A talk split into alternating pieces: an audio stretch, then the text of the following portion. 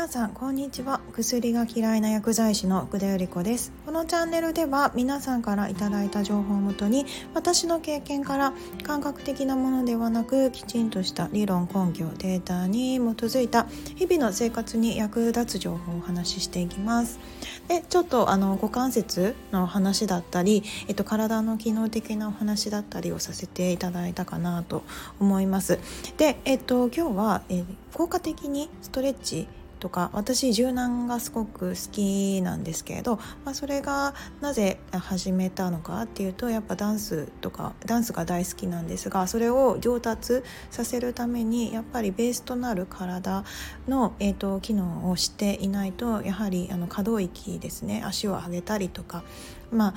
回転するとか、まあ、軸を取るとかいろんな面でやっぱり体の、えっと、進化整っていないとベースの部分が整っていないことにはやはり、えっと、ダンスとかヨガのポーズを、えー、やるにあたってもうまくできないので、まあ、それから、まあ、ヨガ、まあ、ヨガが好きになってって気持ちいいと感じてヨガが好きになって、えっと、それからま柔軟がどこまでできるのか、まあ、自分の体がどこまで、えっと、大人になってから、えどれだけ柔軟性を上げられるのかということで今結構柔軟とかストレッチの動画を撮ってたりします。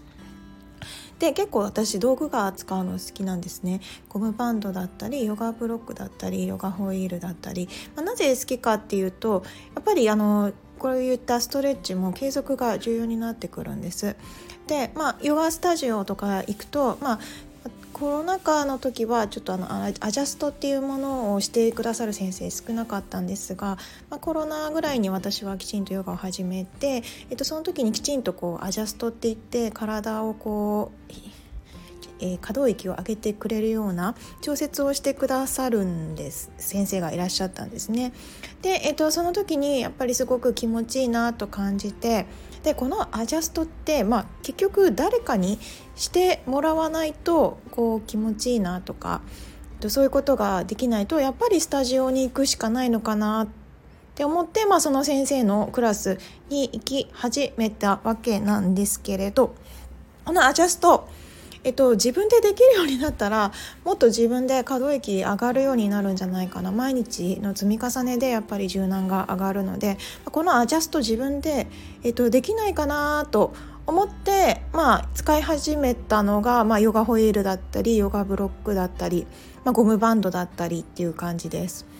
でこういうのを使うと、えっとまあ、人にこうやってもらうような感覚を自分で調節することによってできるんですよ。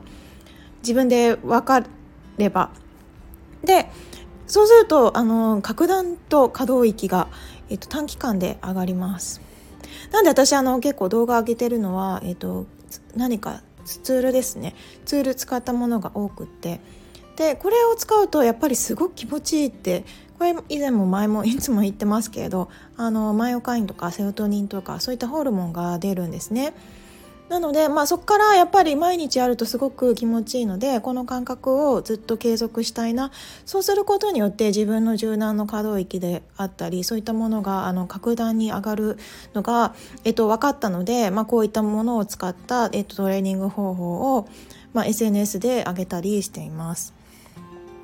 で、えっと、ストレッチの時間ですね。これも私結構いろいろ試してはいて。で、えっと、一般的に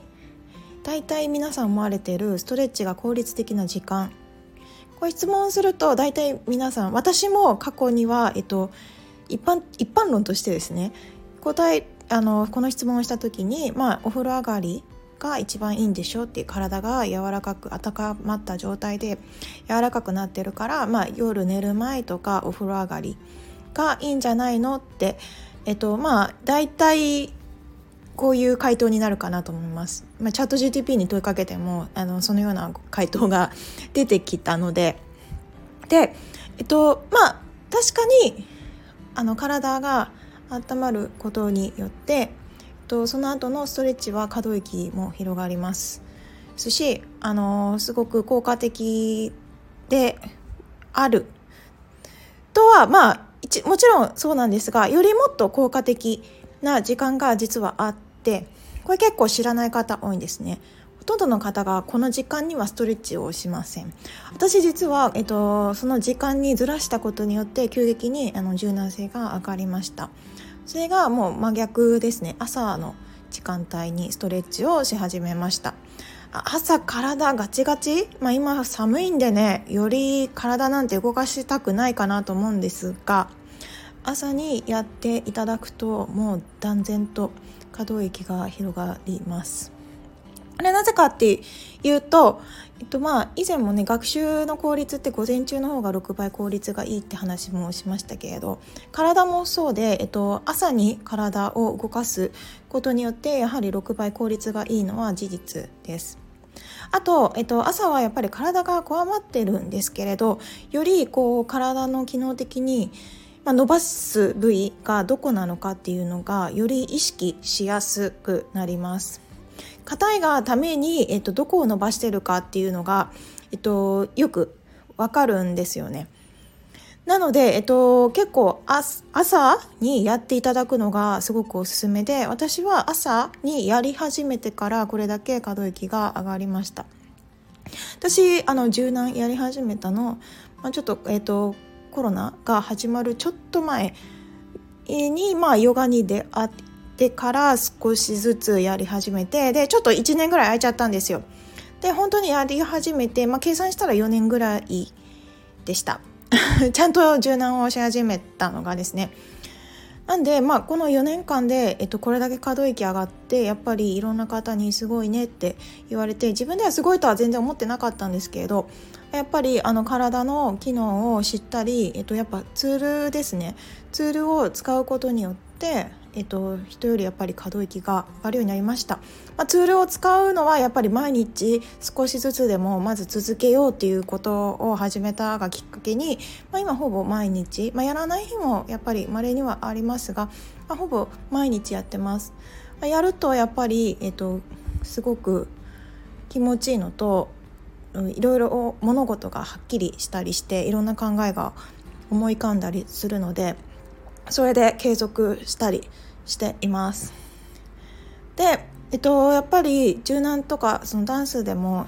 えっと、継続できるかどうかっていうのがすごく大切になってきて、まあ、大人になるとやっぱりねあのストレッチもなかなか継続が難しくってただやっぱりベースがきちんとしていないことにはあのダンスとかも、まあ、あの楽しんでやるっていうその目標ですね。設定場所が、まあ、楽しく、えー、ストレス発散でっていうものであれば、まあ、あのそんなストレッチも頑張る必要はないと思うんですけれどもし上達したいなとかもっとこういう風にできるようになりたいなとか私はまずそこから入りましたね。動画も撮り始めたのは自分で動画を撮ることによってやっぱりこう動画を見ることであ自分ここが全然伸ばしてるつもりだったけど結構膝が曲がってるなとかあここ広げてたつもりだけど、まあ、なんか動画で見るとすごくあの汚いなとかって思い始めて、えっと、結構撮り直すしたりするするんですね。そうするとやっぱりあそこを意識することによってあすごく動画が綺麗に撮れたなどんどん完成度が高くなっていったので。どうですかね 過去の動画も結構いろいろ編集したりしたんですけれどあそれでもやっぱりなんかああこの時はこんなひどかったけれど、まあ、今だとこれだけで、えっと、私結構あの鳩のポーズって言ってこれ全部の体を使うポーズなんですね。で、えっと、ちょうどまだ、まあ、体の機能的なものを全く知らない時に、まあ、そのポーズができるための、えっと、クラスに、えっと、勇気を持っていきました 先生が言ってらっしゃることはやっぱ体の機能的なことを言ってらっしゃってて、まあ、全然理解 できなかったんですけれど、まあ、感覚的な感じにはなっちゃうんですが、まあ、なんとなく分かるようなつもりで、えっと、実践したら、えっと、初めて、えっと、そのクラスで、えっと、ポーズができました。えっと、これがちょうど、えー、1年半ぐらい前2022年の、えっと、4月ぐらいだったかな。から、えっと、今はもう全然それは余裕でできるようにもなったんですけれど2023年もう今はできますがやっぱりそれまでは全然できなくってえ機能を知ってからあ最近ものその動画も撮り始めてで、えっとまあ、1.5ヶ月でどれくらいストレッチが変化出るのかな？あより解剖学的なものを知った上で、えっと、自分で試すと、えっと、やっぱり全然違いますね。知ってるか知らないかで大きくてやっぱ道具を使うか使わないかでかなり可動域も変わってます。もし気になった方は動画ぜひ見てみてください。ただ、えっと、私は今ねかなり柔軟性が高くなりましたけどあのこれ全ての人に当てはまるわけじゃないのは本当にあの間違いなくて。あの首が、えっと、すごく柔らかいですねってちょっと言われたちょっとびっくりしちゃうような坊主。あのすごいポーズ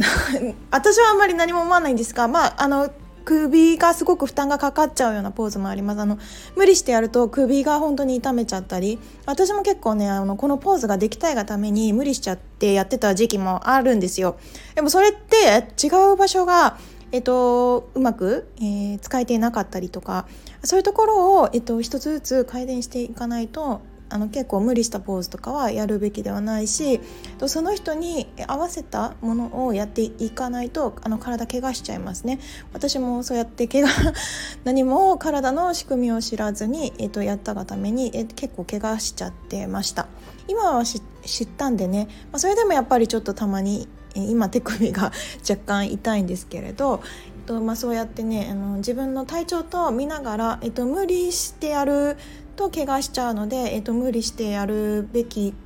ものではなくて、えっと、その人の体調だったりレベルに合わせたストレッチをぜひしていただかないとやっぱり怪我しちゃいます。ただまあねあの動画見てあこんな風にできるようになりたいなと思ってもらって、えっと、少しずつでもやっていただけたらいいかなと思います、まあ、首が柔らかいねって言われたのも、えっと、すごく首がめちゃくちゃ硬くってですね。ダンスでもこう首を回す動きが全然できなくって、まあ、首を柔らかくするようなストレッチをストレッチ、まあ、ヨガのクラスであったんでそれを、えっと、毎日やり始めてから、まあ、これだけ首が、えっと、だいぶ動くようになった感じです。結構首周りはね今こうスマホ見てこう縮こまっちゃったり寒くてこう縮こまっちゃったり方してる人多いと思うんですがあの首周りストレッチしていただくだけでもだいぶあの違いますね。呼吸であったりその辺にもかなり影響が出てくるのであのぜひやっていただくと全然違うかなと思います。首のねストレッチはすごく簡単で分かりやすくて誰でもできるようなものをあげているので、えっと、もしよかったらそれも見てみてください。今日はこんな感じでおしまいにしようかなと思います。今日も良い一日をお過ごしください。Have a nice day. バイバイ。